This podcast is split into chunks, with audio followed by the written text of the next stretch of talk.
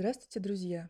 Мы продолжаем пребывать на одной волне с Гоголем, чего и вам желаем. Сегодня мы вспомним о еще одном замечательном человеке, который был другом Николая Васильевича. И человек этот Василий Андреевич Жуковский. Выдающийся поэт, переводчик, литературный критик, наставник наследника российского престола цесаревича Александра Николаевича. Жуковский одним из первых среди литераторов познакомился с молодым, еще никому неизвестным Гоголем в Санкт-Петербурге в конце 1830 года. Именно Василий Андреевич поручил его заботам Плетнева, о котором мы уже говорили в одном из предыдущих выпусков. А в дальнейшем и сам Жуковский принимал активное участие в судьбе своего протеже – во многом благодаря старшему собрату по Перу молодой писатель получил в 1834 году место на кафедре всеобщей истории в Петербургском университете. Василий Андреевич не переставал покровительствовать Гоголю на протяжении всей жизни. Не один раз Жуковский использовал и свои придворные связи в интересах Гоголя. Со временем, несмотря на разницу в возрасте, Гоголь и Жуковский стали близкими друзьями – Виделись живую они не так уж часто. Несколько раз их дороги пересеклись за пределами Российской империи. Например, в Риме, э, куда Жуковский приехал, сопровождая наследника в его путешествии по Европе, и в Дюссельдорфе, и Франкфурте на Майне, где Гоголь гостил у Василия Андреевича. Последний писал об этом их общим знакомым. «Наверху у меня гнездится Гоголь». Гостеприимством Жуковского Николай Васильевич пользовался и в России. Так, в 1839 году он жил в его дворцовой квартире в Санкт-Петербурге. Расстояние не было помехой этой дружбе. Их переписка не прерывалась вплоть до 1852 года.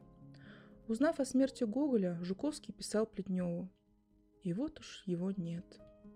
Я жалею о нем несказанно, собственно, для себя – я потерял в нем одного из самых симпатических участников моей поэтической жизни и чувствую свое сиротство. Но и самому Василию Андреевичу не пришлось пережить 1852 год. Гоголь Жуковскому 1851 год.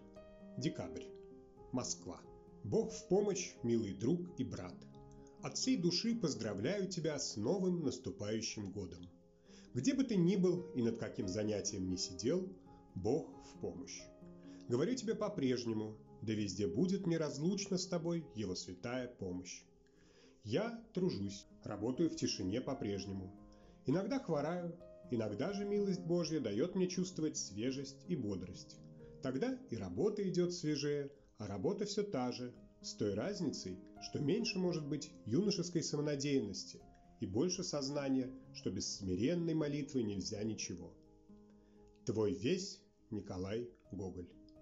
Всех твоих обнимаю и говорю им тоже «Бог в помощь». Мой адрес на Никитском бульваре, дом Талызина. На обороте. Его превосходительству Василию Андреевичу Жуковскому в Баден-Баден. Жуковский Гоголю 1852 год, январь, Баден-Баден. Милый Гоголек, наконец ты откликнулся. Благодарю тебя за твою Бог помощь и радуюсь, что Бог помог тебе написать ко мне 15 строк, из которых я с умилением узнал, что ты живешь на Никитском бульваре в доме Талызина. Обо мне же ты, конечно, помнил про себя и никого не спрашивал, противном случае кое-кто, по крайней мере Булгаков, мог бы тебе сказать, что я более шести месяцев болен глазами, что эта болезнь остановила мою поездку в Россию, которой все было приготовлено в прошедшем июле, и что я с тех пор ни за какую работу порядочно приняться не мог. Стороною слышу, что твоя работа идет удачно, что твои мертвые души удивительно живы и что Смирнова от них в восхищении. Слыша это, я мучаюсь нетерпением познакомиться с твоими мертвецами. Сам же я прошлую зимою работал усердно, но все теперь от глазной болезни остановилось. Я сижу перед начатыми своими планами, как тантал перед плодами. Добрый случай научиться предать себя волю Божию. Прости. Поздравляю тебя с Новым годом. Дай Бог тебе к концу его дать жизни мертвым душам твоим. Много писать к тебе не могу, да и не о чем. Слепота – не обильная материя для переписки. Если, однако, ты напишешь мне что-нибудь более интересное, нежели Никитский бульвар, то и во мне родится позыв поговорить с тобою не об одном моем больном глазе. Прости.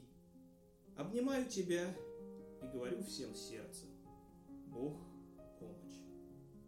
Твой Жуковский.